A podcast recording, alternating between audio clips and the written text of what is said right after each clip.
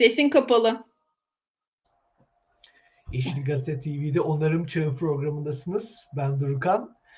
Hoş geldiniz. Güneş'in sen de hoş geldin. Hoş bulduk. Merhaba herkese.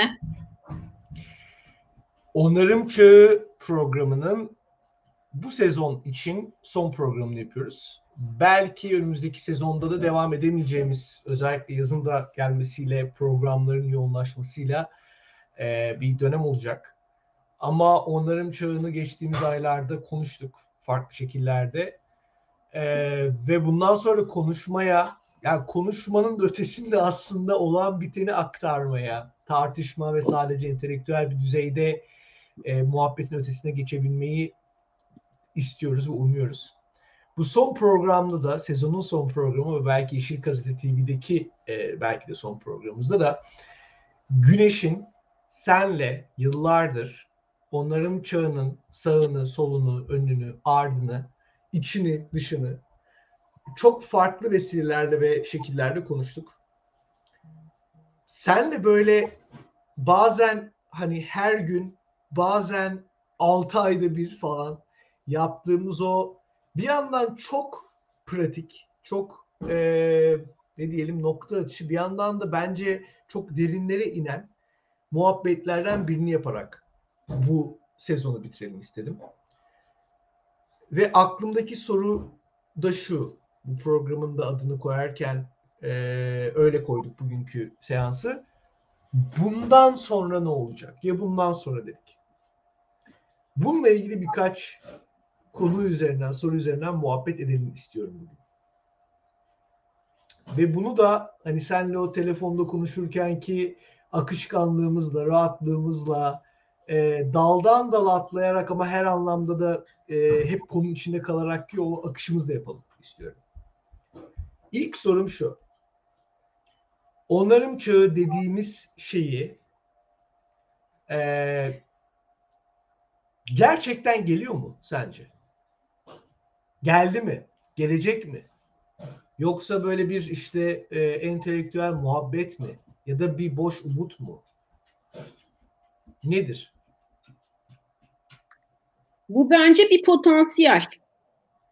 Yani biz eğer yaparsak olacak, yapmazsak olmayacak gibi bir potansiyel olarak görüyorum bunu. Onarım çağı geldi. Çoktan böyle bir ihtiyaç var. Ee, ve e, bu konuda çalışma yapanlar da var. İşte sen de bunlardan bir tanesisin. E, pratik anlamda artık harekete geçmek, hayata geçmek zamanı şu anda planlamaların bittiği bir zaman gibi geliyor bana. Yapmanın zamanı. Ne zamandan beri yapmanın zamanı? Valla şimdi bu onarım konusunu seninle şöyle konuşuyorduk hatırlıyorsan. Ben e, kuş gözlemciliğinden buralara gelmiş bir insanım. Doğa korumayla alakalı çalışmalar yaptım çok uzunca bir süre. Ve bu konuların ilk e, gündeme geldiği dönemde yani hareketlendiği ilk demeyeyim e, ilk e, başlangıç yapanlara haksızlık olur ama e, çok hareketli bir zamanına denk gelmiştim. Ve o dönemde doğa koruma diye bir e, şeyden bahsediyorduk, kavramdan bahsediyorduk. İşte bugün bildiğimiz e, alan koruma statüleri, milli parklar gibi e, bir şekilde doğanın, yabanıl doğanın korunmasına yönelik alınan önlemler e, ya da işte türlerin yok oluşunun e, artık görünür hale geldiği o dönemler yani 25-30 sene öncesinden bahsediyorum. E, türler yok oluyor, türlerin yaşam alanları yok oluyor vesaire.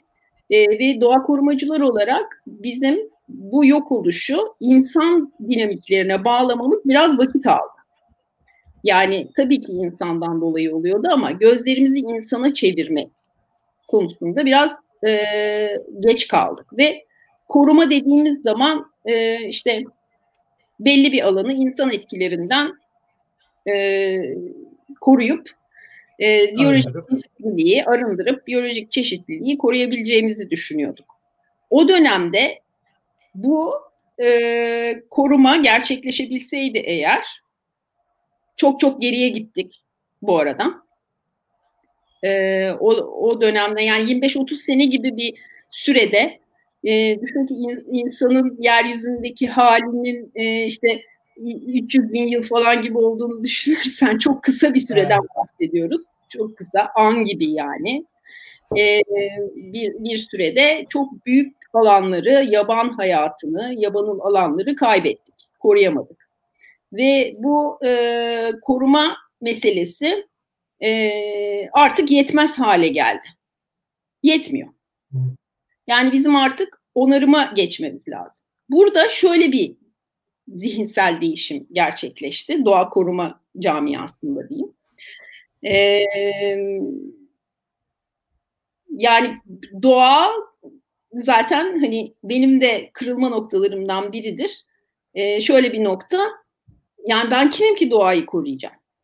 Yani doğanın parçası olduğumu düşünüyorum. Ve çok büyük bir şeyden bahsediyoruz. Her şeyin içinde olduğu bir kavramdan bahsediyoruz. E, nasıl nasıl koruyacağım ki yani? Mümkün değil. Bu çok büyük bir kibir. E, ama bugün daha da kibirliyiz. Onarabiliriz diyoruz bir de üstüne.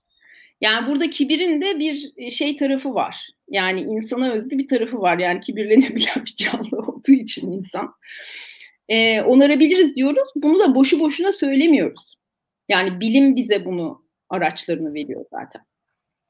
E bunu biliyorsa yani elinde e, şeyler varsa, araçlar varsa, kanıtlar varsa, yapan varsa o zaman bunu yok sayamazsın ki. Tek mesele yapmak kalıyor. Ve e, şu anda bu sürecin içerisindeyiz. Yani burada sen senin söylediklerinden duyduğum ki yani sanki ilk defa duyuyormuş gibi de konuşmayayım. E, benim de benzer düşündüğüm şey zaten e, aslında ekoloji hareketinin ekoloji dediğimiz şeyin hani çevrecilikten ekolojiye geçtik diyelim çok kabaca. Bu e, onarım çağı dediğimiz şey işte onarıcı tarım bir tarafında ya da en başında en başlangıç ve temel noktası. Oradan bu yeni gidilen nokta aslında onun da e, bir sonraki aşaması, o evrimin, o sürecin bir sonraki aşaması ve dolayısıyla e, artık eskiden hani ekolojistler çevrecilere ya abi 90'larda 80'lerde misiniz hala? Niye bu kadar yüzeyselsiniz? Niye bu kadar e, geridesiniz gibi bakıyordu. E, şimdi benzer bir durumda e, ekolojiye bakış bu şekle gelebilir. Yani onların çağından ekolojiye baktığınız zaman da ekolojiden çevreciliğe bakış gibi kalabilir gibi bir şeyden bahsediyorsun. diye ben senin sözlerini alıp böyle bir farklı pakete de koymuş oluyorum ama yani en azından ben böyle düşünüyorum değil mi? Buradan da bu çok güzel bir şey çünkü tam da aslında insanın insanla ve doğayla nasıl e, ya keyifli diyelim sürdürülebilir falan gibi kavramları da geçerek hakikaten ola, ola, olası olan bir yaşam kurabilme yolunda böyle e, yolculuğun adım adım ilerlemesi demek adam ve çok da hızlı bir ilerleme bu dediğim gibi 30-40 yıllardan bahsediyoruz. Ne mutlu bize. Tam bu noktada e, çok bambaşka bir alana ve pratik bir soruya geçeyim e, onarım çağı içerisinde bahsettiğimiz e, işte bir takım e, yani bir onarıcı tarım hareketi var. Onarıcı tarım var çekirdeğinde çok fazla. Bir de Türkiye'de pek ben daha karşılaşmadım ama Avrupa'da özellikle mesela çok tartışılan e, rewilding, yeniden yabansılaştırma diye bir yeni bir akım diyebiliriz. O da tabii başka kökleri var ama yeniden palazlanmaya başlayan akımlar var.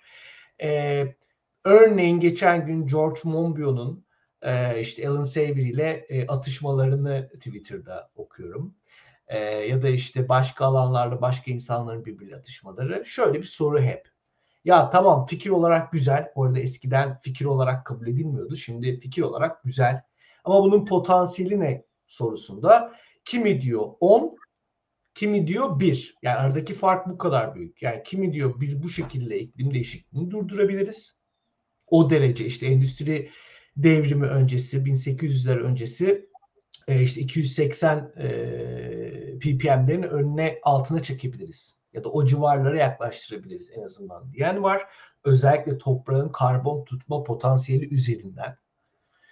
Kimi de diyor ki yok canım ne alakası var? Yüzde yıllık emisyonun işte yüzde on beşini tutsanız en fazla maksimum potansiyeli bu. Yani hani 1 ile 2 değil hakikaten 1 ile 10 kadar çok devasa bir bakış açısından bahsediyoruz.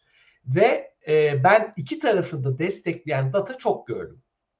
Şöyle söyleyeyim daha doğrusu. Bunun potansiyeli az diyenleri destekleyen datadan çok model gördüm. Onu da açıkçası söyleyeyim. 2010'larda yapılmış modellemelerin sayıları onlar daha çok. Ee, çok ciddi bir e, onarım gerçekleştirebiliriz diyeyim de ger- e, gösteren daha çok e, yeni e, makaleler ve e, özellikle yurttaş bilimiyle ortaya çıkan e, datalar gördüm. Şimdi burada sorum sana şu. Bu devasa tartışma, bilimsel tartışmayı falan sadece bir ufak parantez altına alıp hani biraz da haberi olmayanlar da böyle araştırabilecekleri bir konu belki e, öğrenmiş olurlar, duymuş olurlar diye paylaştım bu detayı. Onların çağı dediğimiz şeyin potansiyeli ne? Yani bütün e, mevcut şundan bahsediyorum. Bir, akut durum, akut kriz ekolojik kriz, iklim krizi, su krizi, biyolojik çeşitlilik krizi, gıda krizi, yani bütün o sistem krizi falan. O akut krizi çözmek için ne kadar muktedir?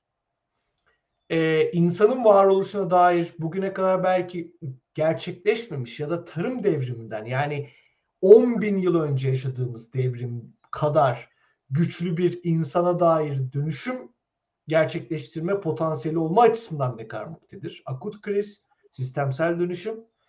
Bu anlamda neye muktedir diye sana sormak istiyorum. Sence onarım çağı? Potansiyeli ne? İki tane arka arkaya şey söyleyeceğim. Birincisi bilmiyorum. İkincisi e, çok büyük bir potansiyeli olduğunu düşünüyorum. İkisi birbirine zıtmış gibi görünüyor ama düşünüyorum. Ee, neden böyle düşünüyorum? Çünkü yani potansiyel ne zaman artar?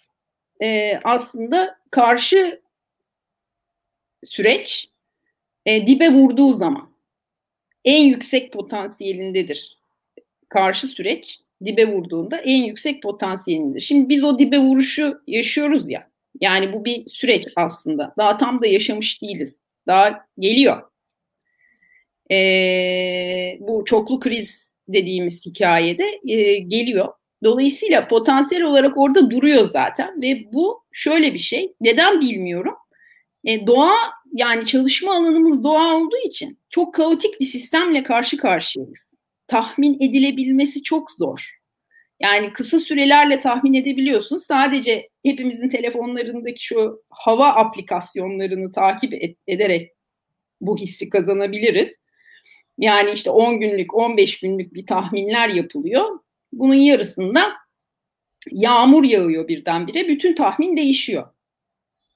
Güneşli günler yağmurlu güne dönüşüyor. Gün, yağmurlu günler güneşli güne dönüşüyor falan. E, dolayısıyla aşırı kaotik bir ekosistem dinamiği içinde yaşadığımız için e, bilmiyorum. Hakikaten yaptığımız her şey işe yarar mı? Bu potansiyel bu 1 ile 10 arasında bizi bir yere götürür mü? E, bütün bu sorunların üstesinden gelir miyiz? Hiçbir fikrim yok. Çünkü bir yandan da aslında sormamız gereken bütün bu çabaya girişmeden önce kendimize sorup cevap vermemiz gereken ve emin olmamız gereken ve tek bir kere sorup ondan sonra yola çıkmamız gereken soru şu. Ben bütün bu çabayı göstereceğim. Bütün bunları yapacağım. Ama dünya kurtulmayacak. Gene de yapmaya devam eder, eder miyim? Temel motivasyonu sorgulayıp bu konuda emin olmadan şuradan şuraya adım atmamak gerekiyor bana kalırsa. Çünkü buradaki temel motivasyon eğer dünyanın kurtulması, iklim değişikliğinin durdurulması, filan pişman insanların acı çekmesinin engellenmesi filansa, özür dilerim bu cümleleri kurduğum için e, bunun gerçekleşmeme ihtimali gerçekleşme ihtimalinden daha yüksek gibi geliyor bana. E peki niye yapacağım? O zaman ben oturayım köşemde, vur patlasın, çal oynasın, konfor alanlarımı genişleteyim. Yapmayayım yani. Bir şeyi yok bana. Neden yapıyorsun sen o zaman? Bu soruyu bana da sorduklarına çok benzer bir cevap vermiştim, veriyorum. Ee, birazdan paylaşırım hani benzer bir şey ama şimdi sana sorayım. Sen neden yapıyorsun? Madem e, olmasını beklen olmasına yönelik beklenti içinde olmamana rağmen. Ee, bunun şunu anlatayım. Fukuoka'nın çok güzel bir cümlesi var. Bunu aslında bu konuyla ilgili tarım toplumuyla, bu yeni e, tarım paradigması ile ilgili çalışan hemen hemen herkes benzer cümleler kurmuş. Bill Mollison, Victor'un da var böyle cümleleri. Ama benim en çok aklımda kalanı e, Fukuoka'nın. E, o diyor ki tarımın ni, ni, nihai hedefi e, gıda üretmek değildir diyor. Tarımın nihai hedefi insanın doğa içerisindeki yerini keşfetmesi ve burada kendini geliştirmesidir diyor. Hmm. Ee, şimdi buradaki bu keşif ve gelişim çok bireysel bir şey olarak görünüyor ve bu bireysellik şu anda hani en üst seviyede savunulan bir şey ve aynı zamanda da bizi perperişan eden, sersebil eden bir, bir hikaye ya. Ee, bizim burada çok farklı bir e, yaklaşımı benimsemiş olmamız lazım herhalde. Yani ben kendi perspektifimden anlatıyorum. Bana sorduğun için ben ne düşünüyorum bu konuda? Şunu düşünüyorum. Bireysel gelişim şu anki şey olmuş. Nasıl diyeyim hani böyle cami minaresinden dağıtır gibi dağıtılan e, bireysel gelişim kavramından bahsetmiyorum. Ama bireylerin kendi içinde gerçekten e, belli şeyleri olgunlaştırarak, keşfederek, doğayla olan ilişkilerini keşif yoluyla bularak ve burada hadlerini bilme noktasına gelmeleri çok önemli. Ama tek başına bu mümkün değil. Yani bunu şöyle söyleyebiliriz. Mesela bugün bir e, çalışma için bir röportaja katıldım. E, bana dediler ki, sordu e, çalışmayı yürüten kişi. Sizce dedi yapma, yani en çok karşılaştığınız sorun ne? Neyle e, uğraşıyorsunuz? Hani Buğday Derneği için konuşuyoruz. Ama bu genel söylenebilir. Ben de ahlaksızlık dedim. Nasıl yani gerçekten falan dedi. Yani en, en büyük problem bu mu? Yani paranın olmaması şu bu. Ay dedim ahlaksızlık. Çünkü ahlaksız bir toplumda ahlaklı kalmak mümkün değil bir noktadan sonra. Yani bireysel olarak çok ahlaklıyım diye takılabiliyor olabiliriz. Ama e, ahlaksız bir toplumun içerisinde eninde sonunda hayatta kalmak için ahlaksız olursunuz. Ve bu şey değil, e, yani detaylarda gizli bu ahlaksızlık. O nedenle toplumun da ya da yaşadığınız topluluğun da bir ahlak karinesi olması gerekiyor. E bunu da bireyler yapacak. Yani e, o bireyler, bireyler bu konudaki e, kendi doğrultularını seçecekler ve o bireylerin oluşturduğu topluluklar ve toplulukların oluşturduğu toplum ahlaklı hale gelecek ki bireyler ahlaklı olabilsin. Dolayısıyla burada işte tam da Nazım Hikmet'in söylediği gibi bir ağaç gibi tek ve hür, bir orman gibi kardeşçesine. Şu cümle kadar ekolojiyi, doğanın şeyini anlatan bir başka cümle görmedim yani. Çok güzel gerçekten. İnsan için e, bireylerin bilinçlenmesi, bilinçlerini arttırması, kelimelerimi seçerek kullanıyorum. Normal kullandığımın dışında anlamlarda, bağlamlarda kullanıyorum. Bilinç, bir, halk bilinçlendirmesi değil, bilinç. Çünkü insan bir bilinç varlığı. İnsan e, şizofrenik bir varlık. E, biyolojimiz hayvan bizim. İçgüdüler, şunlar bunlar hiçbir farkımız yok. Hatta çok daha geri gerideyiz pek çok hayvanda o anlamda. Ama bir de bilincimiz var bizim. Soyutlama yeteneğimiz, hayal kurmamız, hafızamız, hatıralarımız, şunlarımız, bunlarımızla bilinç ve her şeyi de bu bilinçle yaratıyoruz. Dolayısıyla bilinci yükseltmeden, bilinci açmadan, orada dikey anlamda bir yükselme olmadan yatayda yani yeryüzünde yani dünyada yani gezegende bizim taşı şuradan alıp şuraya kaldırıp koymamız mümkün değil bana kalırsa. bu söylediklerin herkese farklı düzlemlerde, farklı anlamlarla böyle hayatlarının, ruhlarının, kalplerinin, akıllarının farklı yerlerine dokunuyordur diye düşünüyorum ve varsayıyorum. Ee, ve öyle de olmalı zaten.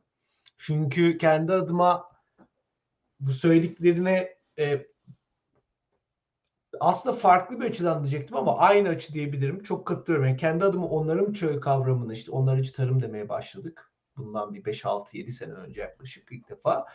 Şimdi onarım çağı ben 3-4 senedir kavramını kendi adıma çok kullanıyorum.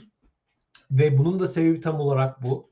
Yani benim gözümde bütün bu mesele insan olmanın birey olarak ve toplum olarak işte medeniyet olarak insan türü olarak e, anlamını yeniden inşa etme anlamına geliyor bana bu dönem. Ve bunun başlangıç noktası yani bir nevi hep olması gereken, ilk başta inşa edilmeye başlanması ve hep sağlam bir şekilde tutulması gereken tarafta onarıcı tarım tarafı. Çünkü doğanın insanla, e, pardon insanın doğayla en fazla etkileşime girdiği alan. Ama yoksa baktığın zaman tek başına e, her tarafı onarıcı tarımla onaracağız. Ama insan dediğin varlığın gündelik hayattaki etkileşimi birbirine e, nezaket e, adı altında e, bullshitting yapması, e, işte korkularını kendine siper edinip e, insanların karşısında belli birer maskeyle çıkması, ahlaksızlık diye tanımladığın şeyler. Yani birçok aslında çok çok çok gündelik varsayımımız. Yani böyle oturmuş artık içselleştiğimiz varsayımımızı dönüştürmeden hem onarıcı tarım yapmak çok pratik bir yerden söylüyorum herkese bunu. Yani hiç entelektüel değil mümkün değil, olmuyor. Yani şöyle mümkün ama çok sınırlı e, özel örneklerde sadece mümkün. Yani o diğer kısımlar olmadan gerçekleşemiyor. Hem de gerçekleşse bile e, çok optimumun çok altında gerçekleşiyor. Yani olabileceğinden çok daha yavaş, çok daha az, çok daha e, hafif gerçekleşiyor. Bu anlamlarda sana gerçekten çok katılıyorum. Buradan da şöyle bir soruya geçeyim o zaman ve bu soruyu e, ya X'in bilmem ne yapması lazım. Şirketlerin şöyle, işte insanların böyle, devletlerin şöyle falan gibi cümleleri kullanmaktan men ederek seni cevaplamanı istiyorum. Ki buna çok da teşvik olduğunu biliyorum. Bu onların çağı denen şeyin çok e, potansiyel olduğunu söyledin en başta. Yani olabilir. Yaparsak olur dedin. Yaparsak ve olursa etkisi ne olur? Bilmiyorum ama bence çok büyük bir etkisi olur dedim. Son olarak da bu insanın kendini geliştirmesiyle, kişisel gelişim denen kavramın çok ötesinde bir şeyle olur dedim. Şimdi buradan yola çıkarak bu hikayeye ben bazen e, Yüzüklerin Efendisi'ndeki yolculuğa çıkmak üzere olan ne kendilerinin ne beklediğini bilmeyen ama o yolculuğa gitmek için bir yandan can atan ve tüm o yolculuk boyunca bütün kişilikleri dönüşen aslında yani o yüzüğü atana kadar her birinin kişiliği baştan aşağı ciddi anlamda dönüşen tiplere benzetiyorum insanlığı. Hakikaten o şeyin etrafında e, oturmuş düşünüyorlar nasıl yapsak falan filan. Kırmaya çalışıyorlar olmuyor. O, o yüzük oraya gidecek. O noktada çok pratik bir yerden bugün insanlara ne öneriyorsun? Yani ne yapsın bugün insanlar? Ben buna her anlamda tamamım. Bana yol göster ey güneşin diyene gösterdiğin yol ne? Valla ben e, en önce hani bu ahlak dedim ya ve bir önceki soruda şeyi bağlamayı unuttum. Yani hani sen neden yapıyorsun o zaman bunu? Bütün bunları yapsak da e, dünya kurtulmayacaksa yapar mısın? Ama yap, yapıyorsun, yapmaya çalışıyorsun. Neyse bir noktada duruyorsun. İşte tam anlamıyla bu bunu ahlaki bir mesele olarak görüyorum. Yani zaten başka türlüsü olamaz. Yani ahlaklı olarak düşündüğün zaman bir bütünle yaşıyorsun. Ee, işte kendi yerelinde, yaşadığın coğrafyada, ülkede, dünyada, gezegende, e, evrende çoğaltabiliriz, büyütebiliriz ölçeği. E, her, şeyle zerre düzeyinde bağlantıyla yaşıyorsun. Zerre düzeyinde. E, bu, bunu yaşamaya fark ettiğin anda ağzından çıkan sözden gidip para verip aldığın gıdaya, to, bastığın toprağa kadar sorumluluk sahibi oluyorsun. Yani bilgi sorumluluk getiriyor aslında. ve bu sorumlulukta e, bu sorumlulukta sen bireysel bir şey bu. Farkındalık ve sorumluluk bireysel ama bunun sonucunda yaptığın şeyler toplumsal, küresel vesaire. O bütüne dair, bütünsel. Bir kere önce bu bağlantıların farkına varması gerekiyor. Yani vardı. Farkında... Vardı. Yani, vardı bu kişi. Evet, yani farkındalık varsa sorumluluk var. Hı. Ve e, sorumluluk varsa o zaman işte o şey Matrix'teki kırmızı hapla yeş- e, şey mavi hap var ya. Yani ikisinin birbirinden farkı yok aslında da. Yani kırmızı hap alırsan geri dönüş yok diyordu ya. Mavi hap alırsa da yok. Çünkü o sorumluluk hapı o. Yani e, orada bir şey uyanıyor ve sen ondan sonra o saniyeden itibaren, o andan itibaren başka bir insansın artık. Bir kere önce o onun farkına varacaksın. Şimdi bizim e, hayatımızı yerle bir eden bir olay oldu değil mi? Bir, bir grup insanın 10 milyon insan neyse çok daha fazla yerle bir oldu. Yani dışarıdan ve uzaktan bakanlar olarak e, bizim de e, etkilendiğimizi görüyoruz bu hikayeden. E, bunun aslında hani ve hemen akabinde normale dönmemiz gerektiğiyle alakalı böyle bir şeyler oldu. E, dönemezsin. Yani döndüğünü zannedersin ama dönemezsin. Ve bu noktada işte şunu yapmak gerekiyor. Ee, o, o, o örnek üzerinden devam edeyim. Çünkü bunu ben biraz böyle kolay kurgulay, kurgulayabilen bir insan olmadığım için yani önce kaos vardı oradan başlamam gerekiyor söylemem gereken şeyi anlatmak için. Şimdi sistem bir ve bütün olduğu için her şey birbirine bağlı olduğu için e, birilerinin başına gelmiş olan bir olay aslında bizim de başımıza gel, geldi. Fiziksel olarak evimiz yıkılmadı, enkaz altında kalmadık, bir şeylerimizden mahrum kalmadık şu anda. Ama aslında bizim de başımıza geldi. Dolayısıyla e, eğer o insanlar için gerçekten bir şey yapmak istiyorsak, hani böyle bir şeyimiz varsa, temelde yaptığımız şey öncelikle kendimiz için yapmış olacağız. Ve bir farklılık gerekiyor. Bu ne? Şunu yapsınlar. Ne yapsınlar diye sordun ya. Şimdi çok basit gelecek ama konfor alanlarının listesini yapsınlar. Alsınlar kağıdı, kalemi ellerine. Bugünden tezi yok.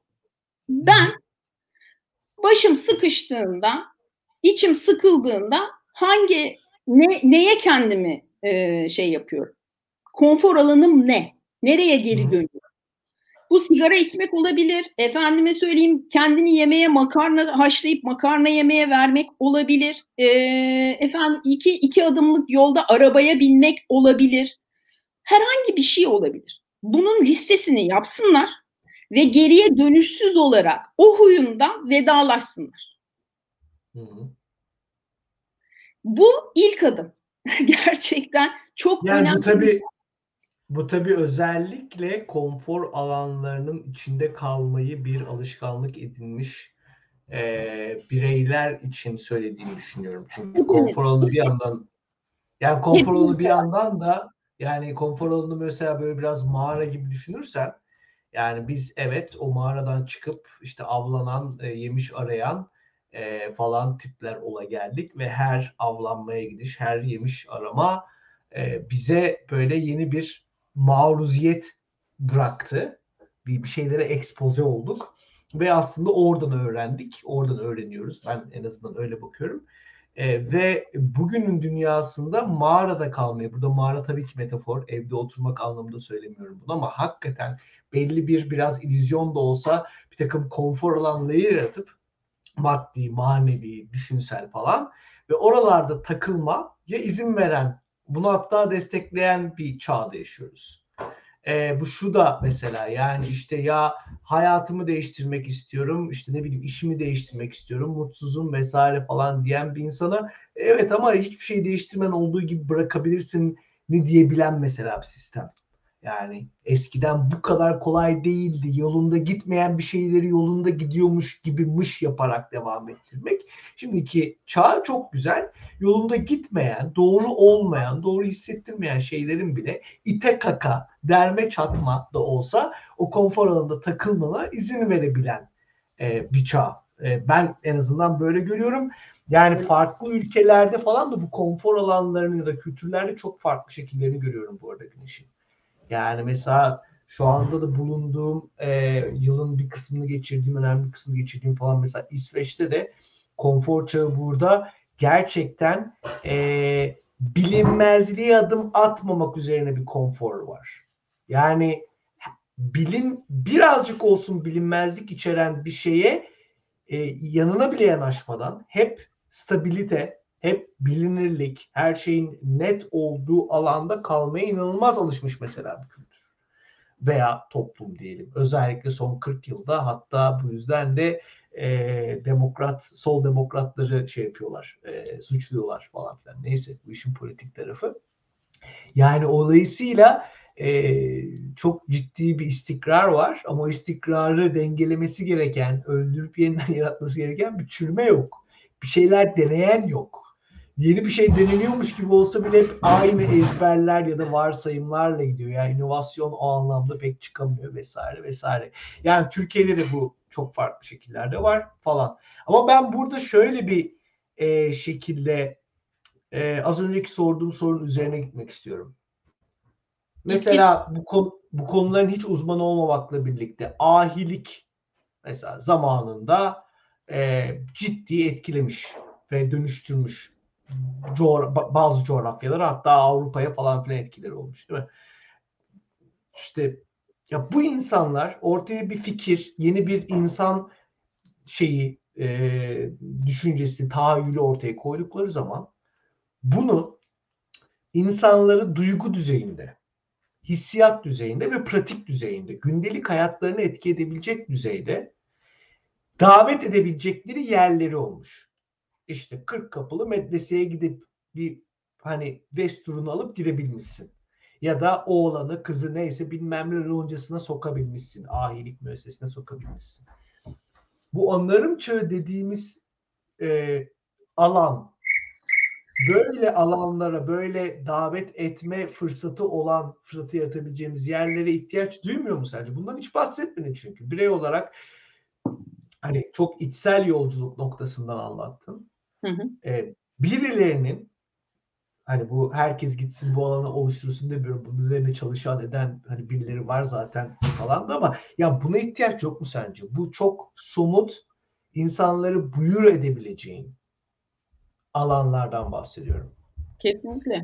Çok e, iyi söyledin, iyi e, tamamladın. İşte tek başına birey değil, bir topluluk gerekiyor dediğim nokta o. Yani e, ahilik dediğin e, şey, e, öğreti aslında ahlakı koruyucusu.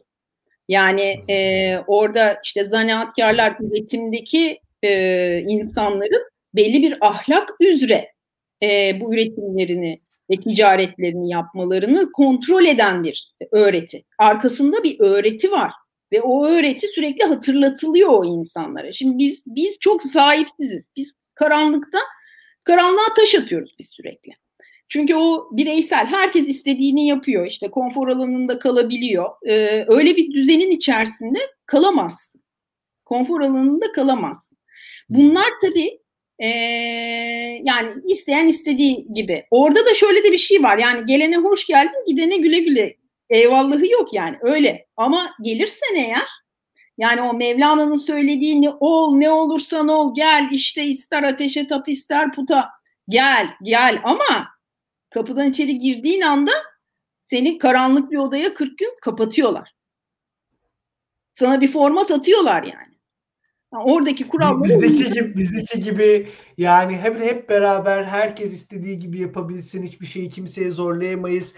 Politik doğruculuğu üzerinden bir e, öyle bir şey zaman yok. anlamsız olabilen bir şey yok yani. Evet. Başı öyle boş bir şey yok. Yani öyle bir o yola gidiyorsan o yolun kurallarına göre çalışacaksın. Çünkü o yol denenmiş de bir yol yani.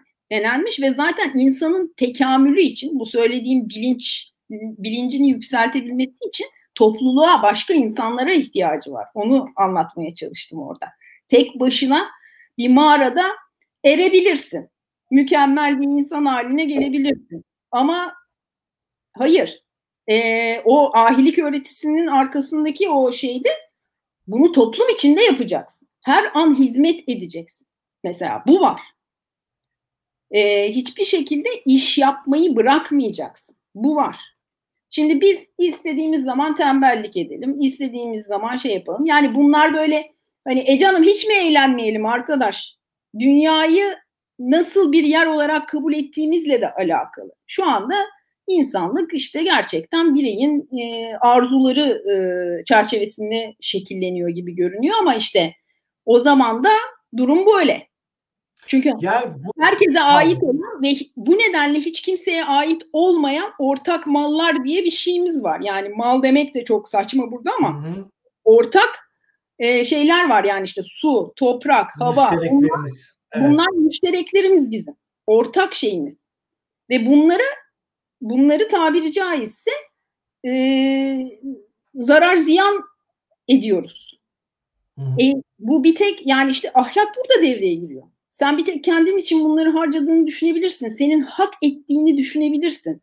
İşte param var alırım dediğini düşünebilirsin. Ama sen bir yerde bunlara sahipsen birileri de sahip değil. Evet. Sen bir yerde zenginleşiyorsan, sen bir yerde e, şey yapıyorsan birileri de bundan mahrum kalıyor. Bunu görebilmek ve bunu ya, bilinciyle yaşamak.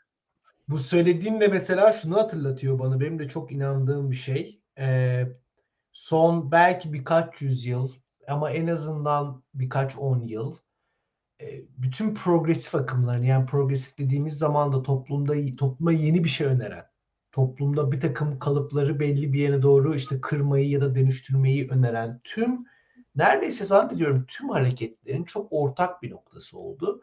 O da hak temellilik. Şimdi bu bugün en cool laflardan biri hak temelli hareketler, hak temellilik. Ve hakikaten ilk bakışta ne kadar güzel bir şey deniltiyor. Yani bence de güzel bir şey bu arada. Atlanılan nokta şu.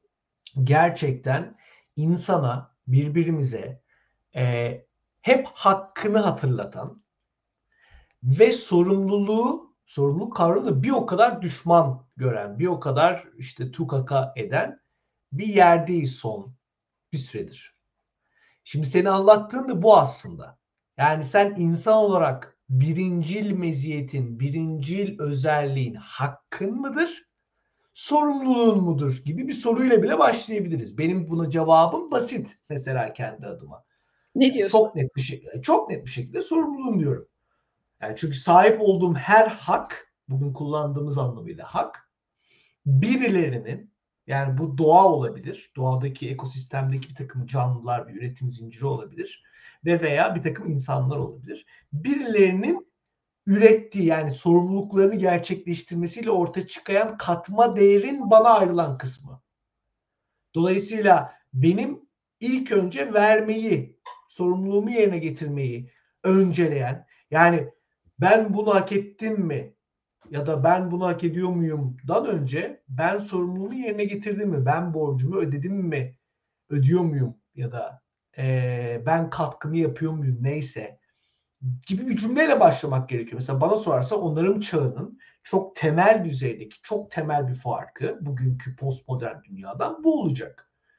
Ee, ve her şeyi çok değiştiren bir şey. Yani milletin en basitinden şöyle birbirinin peşine senin bana borcun vardı güneşin ne ara ödeyeceksin bir 50 lira atsana hadi yerine yani e, benim alacağımın peşine düştüğüm diğer bir deyişle bir dünya yerine borcumun peşine düştüğüm bir dünya istiyorum ben.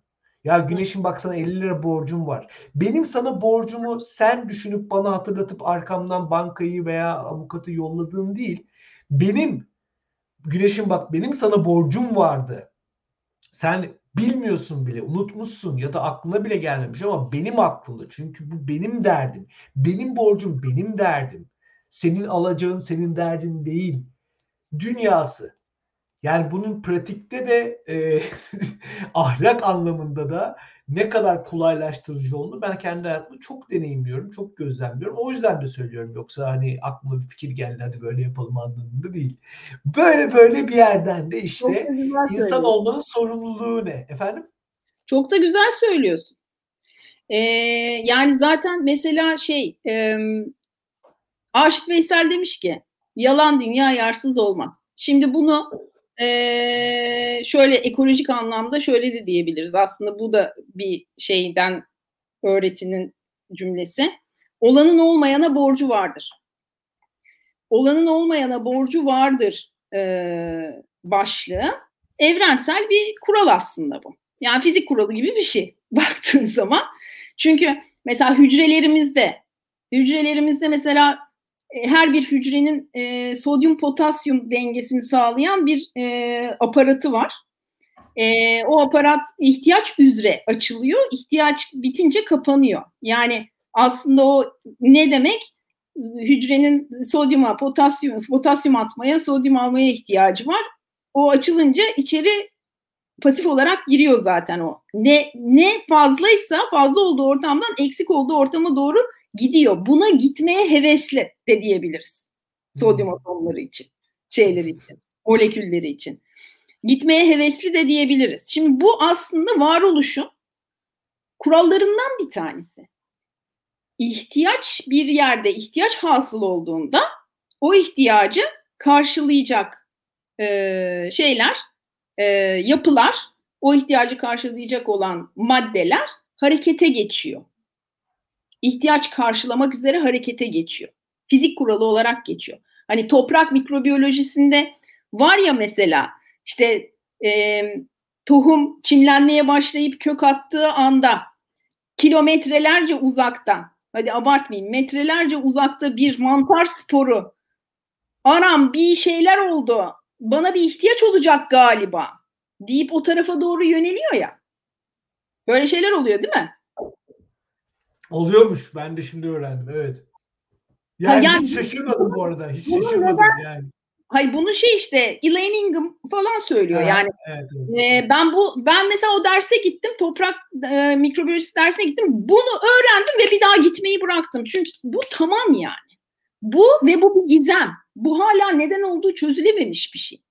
Yani toprak bilimi bunun sebebini anlatamıyor. Öyle oluyor diyor. Şimdi dolayısıyla hani bir gün açıklar muhakkak. Ee, ama yani bu zaten bir fizik kuralı. Şimdi insan şu anda zaten fizik kuralı, doğa kuralı bunlara aykırı yaşıyoruz. Yani her türlü. Başımıza ne geliyorsa da o aykırılıktan geliyor. Seninle sohbette şey demiştim hani şu olaydan önce 15 gün önce falan ben şeyleri hani hikayecilikte var ya bizde bu yok oluş hikayelerini araştırıyordum helak olan toplumları araştırıyordum. Hani bu kıssaların olduğu birçok şeyde büyük kitaplarda yazan kıssalar var. 26 tane falan helak edilmiş toplum var. Orada tabii biz şimdi şeyimiz rezervimiz var yani mesela Allah kelimesine aman işte Müslümanlar falan diyoruz. Halbuki oradaki Allah dediğin şey bütün bu varoluş mekanizmasının kendisi ise mesela doğa diyelim ona şimdilik. Ondan sonra Orada e, hikaye, hikaye çünkü sembol ve metafor üzerinden gittiği için yani onu birebir e, aa böyle mi diyor bu ne saçma falan hikaye anlatıyor diye bakarsak eğer çocuk gibi e, bakmış oluruz o hikayeleri. Orada yani olay tamamen bütün bütün hikayelerde ortak örüntü şu. İnsan bir şekilde kendisine nimet olarak verilen, geçimini sağlayan, hatta onu zenginleştiren bir e, şeye yapıya, doğaya hep bu arada işte ona balık veriyor. Mesela öyle bir halk var balıkçılıkla şey yapan. Ondan cumartesi a, a halkı diye geçiyor. Se, e, ashab sept diye geçiyor. Ondan sonra e, ona e, işte gıdasını veren şeyi o bütünle bağını tazelediği bir ritüeli bırakıp o gün tekrar avlanmaya devam ettiği için yasaklanmış olduğu halde e, ve bunun bir felaket getireceğini fark eden insanlar bir lider de var. Peygamber diyelim ona. Bir lider. Diyor ki ey ahali ne yapıyorsunuz siz? Siz gidin ibadetinizi yapın ya. Yani ibadet şu. Bütünle bağını tazele. Çünkü biz unutuyoruz. Biz sürekli kendimizi bir şey zannediyoruz. Bir bütünün içerisinde işlev gördüğümüzü unutuyoruz. Bunu tazele. Sen bırak onlar da o sırada üresin, çoğalsın ki beslemeye devam etsin seni. Yok anam ben geldi onlar ben onları alayım hamuduyla götüreyim kafasında bir insan grubu sürekli olarak doğayı şey yapmaya devam ediyor. Sonunda da bir felaket geliyor. Yani felaket de bak şöyle geliyor. Depremle geliyor. Yangınla geliyor. Selle geliyor. Hiç tanıdık geliyor mu şu anda sana bu söylediklerim? Hı, gelmiyor. böyle sorunca böyle cevaplayasım geldi bir an. Ondan sonra yani e, bu şu demek aslında.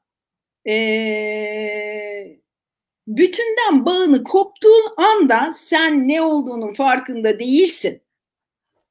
Sen birey olarak bireysel gelişim vesaire işte çok güzel e, şey yapıyorsun ama yaptığın eylemlerinde eğer bilmem kimin rızkına mı göz diktin? Falancanın e, maaşını mı azalttın? Çocuk işçi mi sömürdün? Efendime söyleyeyim kadınları kötü e, muamele edilmiş bir işletmeden mi şey yaptın? Bunların e, çok büyük önemi var. Bunlar birike, birike, birike, birike. İşte ahlak burada. Kahve içerken ahlaksızlık ediyoruz aslında. Konfor alanı derken bundan bahsediyorum. Yani kahve şu anda Zapatista kahvesi içmiyorsan onu da bilmiyorum ya. Yani öyle işte bir mit dolaşıyor. Nasıl yetiştiriliyor hiçbir fikrim yok. Ee, kahve içiyorsan her gün yani o kahve plantasyonlarını taş taşıyorsun. Şey yapıyorsun. E, cehennem ateşine odun taşıyorsun aslında. Ha bu kendine zulüm etme tamam gönüllü sadelik var ya hani çilecilik değil bu bilmem ne. Tabii ki kahve içelim canım ama bilerek iç. Yani bunu yaparak iç daha az iç. Kendin için bir şeyi zorlaştır mesela. Kolaylaştırma. Programın sonuna geldik. Ee, ben de diyorum 45 dakika hatta biraz uzun bile. Şöyle bitirmek istiyorum. Bugün sana sorular sordum. Arada senin verdiğin cevaplar üzerinden ben de kendi e, bakış açımı ya da işte düşüncelerimi sıkıştırdığım oldu falan. Varsa senin bana sormak istediğin e, bu vesileyle bir şey. Bununla bitirelim. Yoksa bir yandan sorulara bakıyorum, yorumlara bakıyorum. Orada bir soru varsa onda alabiliriz ama orada şeyimiz bir soru yok. Var mı senin aklında? Var, e, var. İçin rahat. Peki buyur. İçin rahat mı? İçim rahat mı? Hı. İçimin çok rahat olmasını istemiyorum. Hı. Şimdi devam. İçimin çok rahat olmasını istemiyorum. İçimde bir e, şey sorusu hep var benim. Yeteri kadar yapıyor muyum? E, iki yüzlü müyüm? Hipokrit miyim yani? Hani söylediğimle yaptığım ne kadar örtüşüyor anlamında. E, elimden gelen bu mu? Ne bileyim işte bu aralar e, atıyorum işte yorgunum ve biraz e, kendime dönmek istiyorum. Buna hakkım var mı? Yani bütün bunlar üzerinden ben de böyle bir hep oldu içimin e, gamsızlık mertebesine bulaşmama hali öyle diyeyim. Anti gam, anti gamsızlık hali hep bende oldu. Ama son özellikle bir süredir 3-5 aydır kendi adıma e, bütün bu soruları ya da sorgulamaları yani kendimi bildim bile yaptığım sorgulamalar bunlar benim. E, çok daha ferah ferah, çok daha sırıta sırıta, çok daha böyle rahat, hakikaten rahat bir yerden yaptığım bir dönemdeyim. Dolayısıyla soruya herhalde görece içim bayağı rahat ya diye cevap vermem gerekir. Bu az önce verdiğim ufak arka planla birlikte. Peki yani biraz birkaç dakika daha uzatacaksak bir şey anlatacağım. Tabii tabii. Sonra bir tabii. soru daha soracağım. Ee, bilmiyorum sayın e, izleyiciler sıkıldınız mı bizim? İnsanla böyle çok muhabbet ediyorduk bir zamanlar. Çok özlüyorum gerçekten. Ee, aramıza mesafeler girdi ama neyse. Ee, şimdi kompost, şimdi e, onarım çağı diyorsun ya sen. Ben de diyorum ki bu kompost çağı. Ve e, buradan umudu tanımlıyorum ben şimdi bir süredir. Ama bu ufak çaplı bir doğa dersi aynı zamanda. Şimdi şöyle bir şey anlatacağım. Doğada iki tane temel ana süreç var. Diyebilir miyiz? Sen bana yanılıyorsam yok abi öyle değil falan. Yok a, a, a, a, aynı fikirdeyim o yüzden e, buyurun lütfen. İki tane temel süreç var doğada. Doğaya ben doğa olarak her şeyi kapsıyorum bu arada. Yani şehir hayatı, kırsal falan değil. Her şey. Yaşayan her şeyin olduğu. Hatta yaşamadığını zannettiğimiz şeylerin de olduğu her şeyde iki tane süreç var. Yapım, yıkım. Yani bunu biz şeyde e, merada, dağda, taşta, bitkilerin olduğu, o ekosistemlerin olduğu yerde fotosentez diyebiliriz yapıma fotosentez nedir? Güneş enerjisinden madde oluşturur. Enerjiyi maddeye dönüştüren bir mekanizma. Mesela herkese önereyim. Fotosentez nedir? Herkes öğrensin ya. Sokaktaki herkes öğrensin. Neden? Çünkü fotosentez olmasa sen ölüsün. Bir de kafa açıyor. Yani ha. onun böyle biraz bakmaya evet. Ener, enerjiyi maddeye dönüştüren bir mekanizma ve inanılmaz verimli bir mekanizma yani yapım. Yıkım da ne? İşte çürüme döngüsü. Bir şey yaşamını bitirdikten sonra, canını verdikten sonra oluşan dağılma süreci.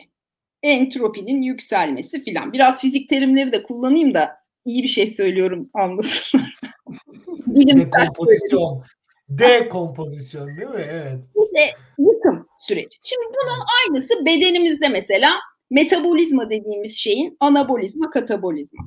Yani yediğimiz gıdaları katabolik reaksiyonlar yıkıyor yapı taşlarına. Ondan sonra anabolizmamızda onlardan ihtiyacı olanını hücre, DNA'sının vesairesinin ihtiyacı neyse ihtiyacı kadarını alıyor. Kendisine gerekli olan molekülü yapıyı sentezliyor. Bu da anabolizma.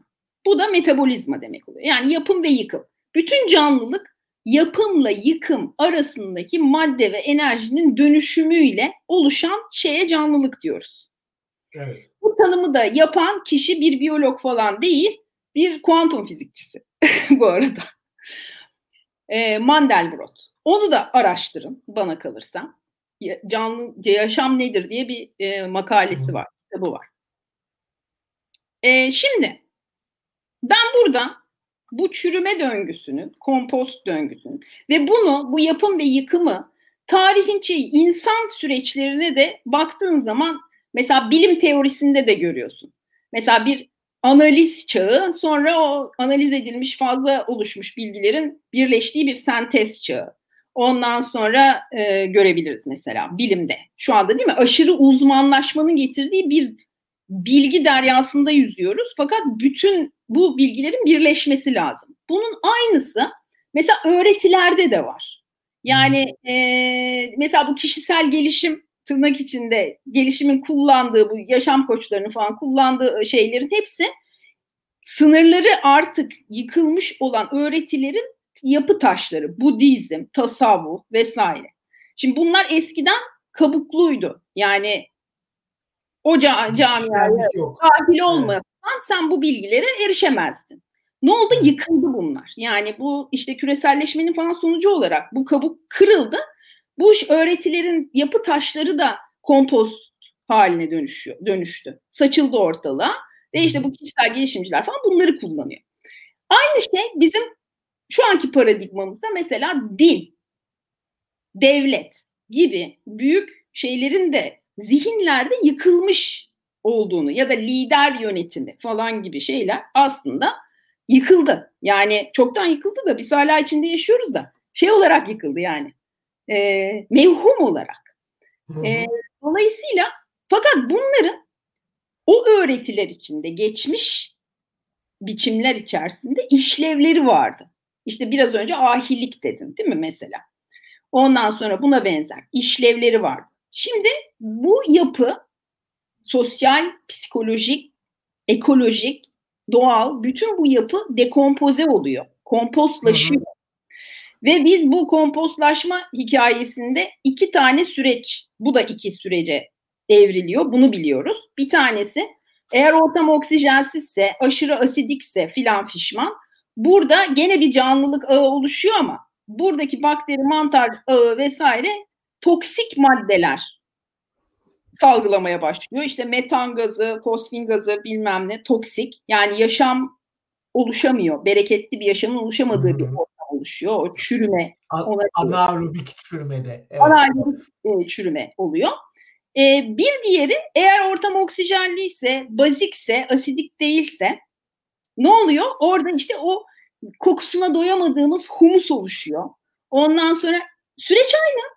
Çürüme, dağılma, yapı taşlarına ayrılma. Bunların bağlanmasıyla ilgili bir farklılık oluşuyor. İki yol. Şimdi biz tam bu iki yolun şurasındayız. Hangi döngüye şey yapacaksın? Hangi döngüye bir e, katkı koyacaksın? Karar. O karar bireyden geçiyor. Hı hı. O yüzden mesela işte oy ver.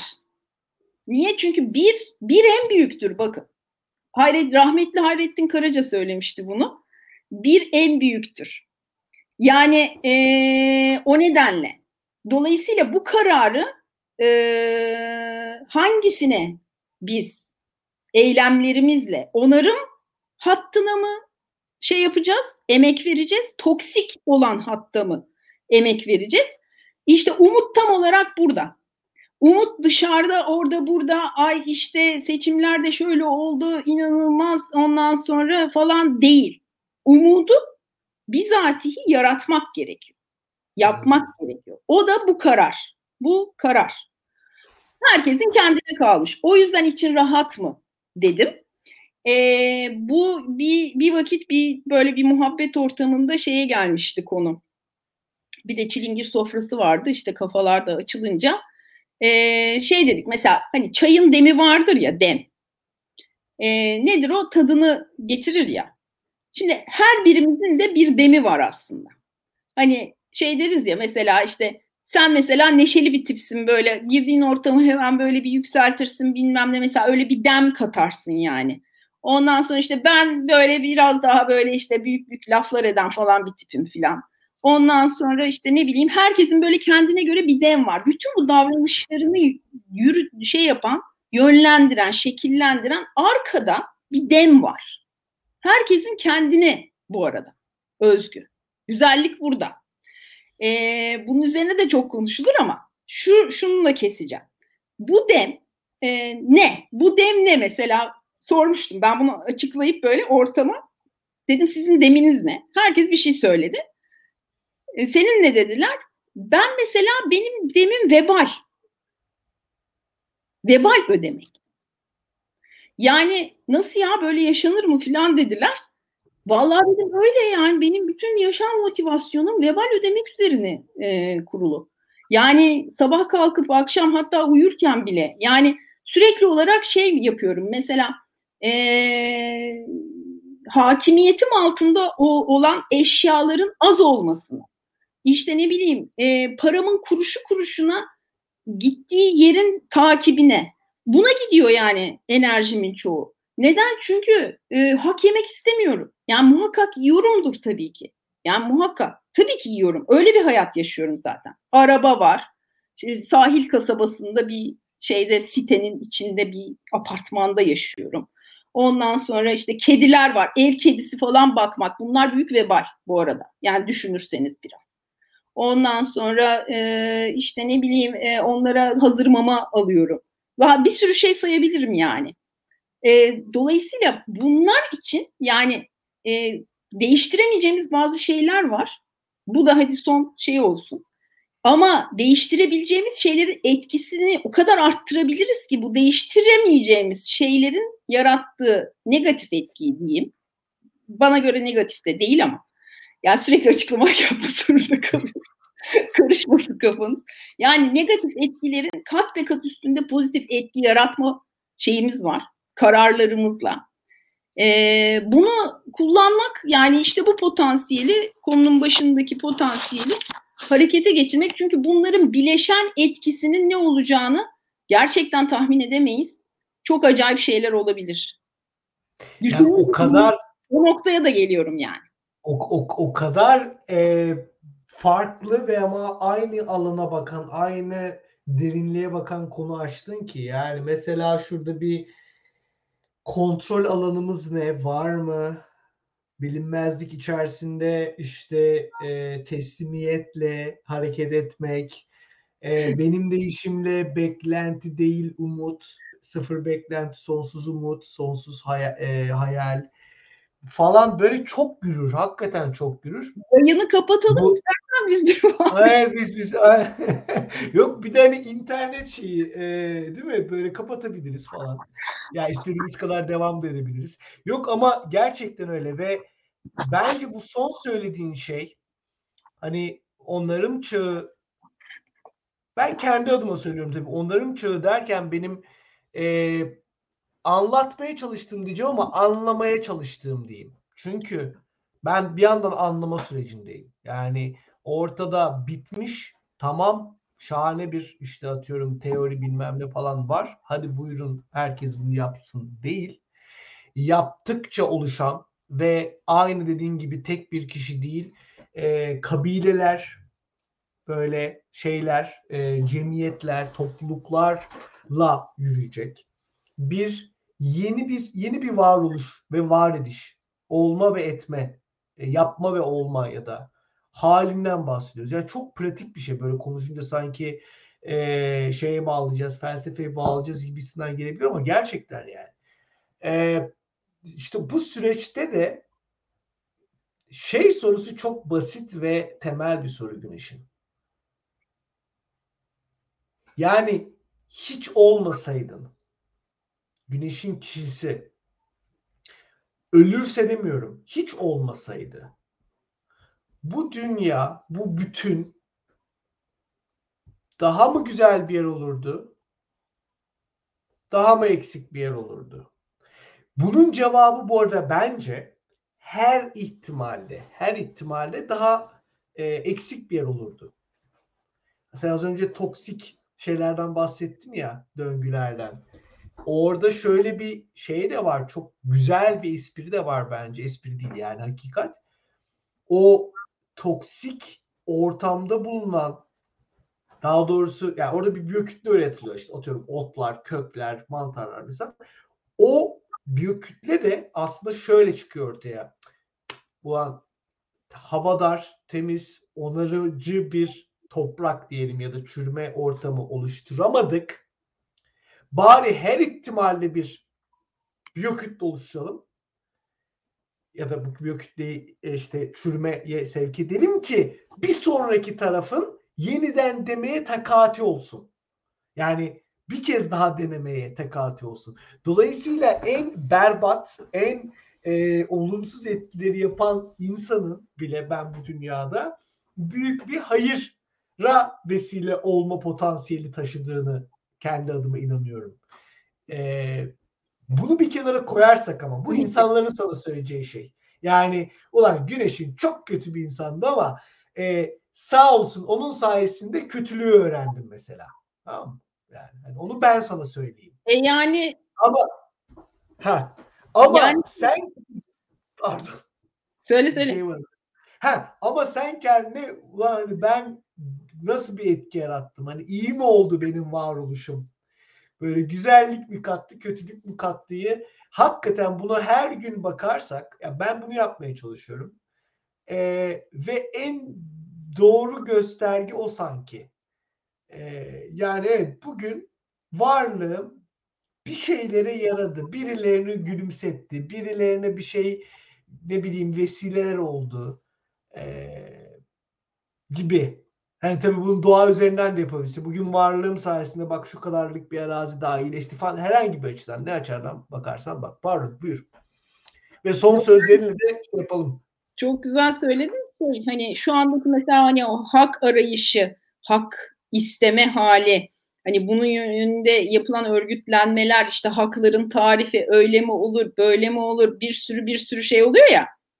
Bunları olmasına sebep ne mesela? Onun üzerine düşünebilir herkes. Şahane, şahane. Yani gerçekten her şey, her şerde bir hayır var. Ya da bence e, her şer gibi gözükenden bir hayır yaratma potansiyelimiz var. Seçimlerimizle dediğim gibi, kararlarımızla, bakışımızla ve onların çağı da işte tam da e, hani en başta söylediğine referans olacak.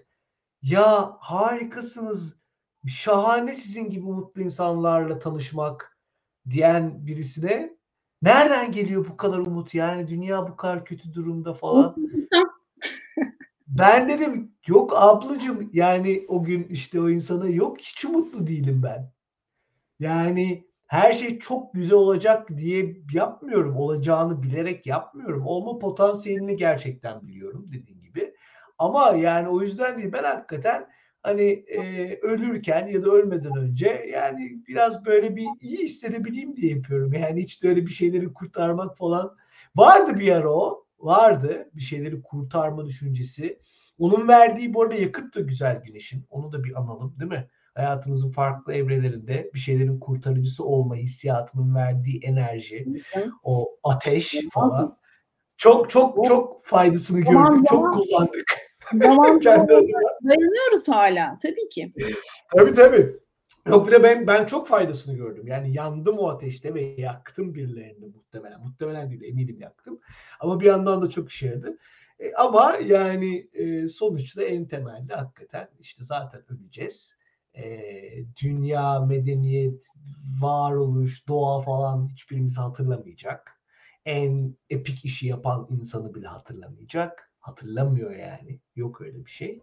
E, metaforlar kalıyor geriye sadece. İsimler, gerçek varoluşlar, karakterler değil. Dolayısıyla işte hani anlamlı bir hayat yaşamak diye ben kendi adıma onların çağını böyle bir yerden tanımlıyorum. Var mı? Son son son diye diye bir saati de bitirdik. var, mı eklemek istediğim şey? Yani bir soru sorayım. Sen de ona evet ya da hayır diye cevap ver ve bitsin. Sadece evet veya hayır mı diyebiliyorum? Evet. Süper. Evet. Beni sınırladığın için teşekkür ederim. Buyurun. bir buçuk dereceyi geçtim. İki derece. Engelleyebileceğimizi düşünüyor musun? Bir buçuk dereceyi geçtim. iki dereceyi engelleyebileceğimizi düşünüyor musun? Evet. Başka sorum yok. Alın bunu karşımdan. Başka sorun yok. Çünkü bana sorsaydın aynı sorunun cevabı hayırdı. Güzel. Harika. Ee, programı Güneş'in ve benim farklı düşündüğüm bir şey bulmuş olmanın verdiği keyifle, mutlulukla e, iyi birbirimizi körler sağırlar, birbirini ağırlar e, modunda takılmıyormuşuzun da verdiği bir aslında rahatlatma bu ufaktan. Yarı şaka. Böyle bir noktayla bitiriyoruz. Çok teşekkürler. Hem bugün bizle birlikte olduğunuz için hem de e, Onarım Çağını Yeşil Gazete TV'de e, takip ettiğiniz için. E, Yeşil Gazete TV'yi takip etmeye devam edin. Haftanın her günü farklı günleri, farklı programlar var ve ben kendi adıma e, bayağı takip ediyorum. Her gün, her seferinde değil bu arada. Çünkü beceremiyorum. Saatler tutmuyor falan. Ama her takip ettiğimde çok keyif alıyorum. Her seferinde ilginç birileri ilginç bir şeyi konuşuyor oluyorlar. Yani bu aslında özeti. Yeşil Gazete TV'yi de güzel kılan şey bence bu. Güneş insana da çok teşekkür ederim. Bu son programda konuğum ve e, muhabbedaşım olduğum için. Hepinize sevgiler ve iyi akşamlar. İyi akşamlar herkese.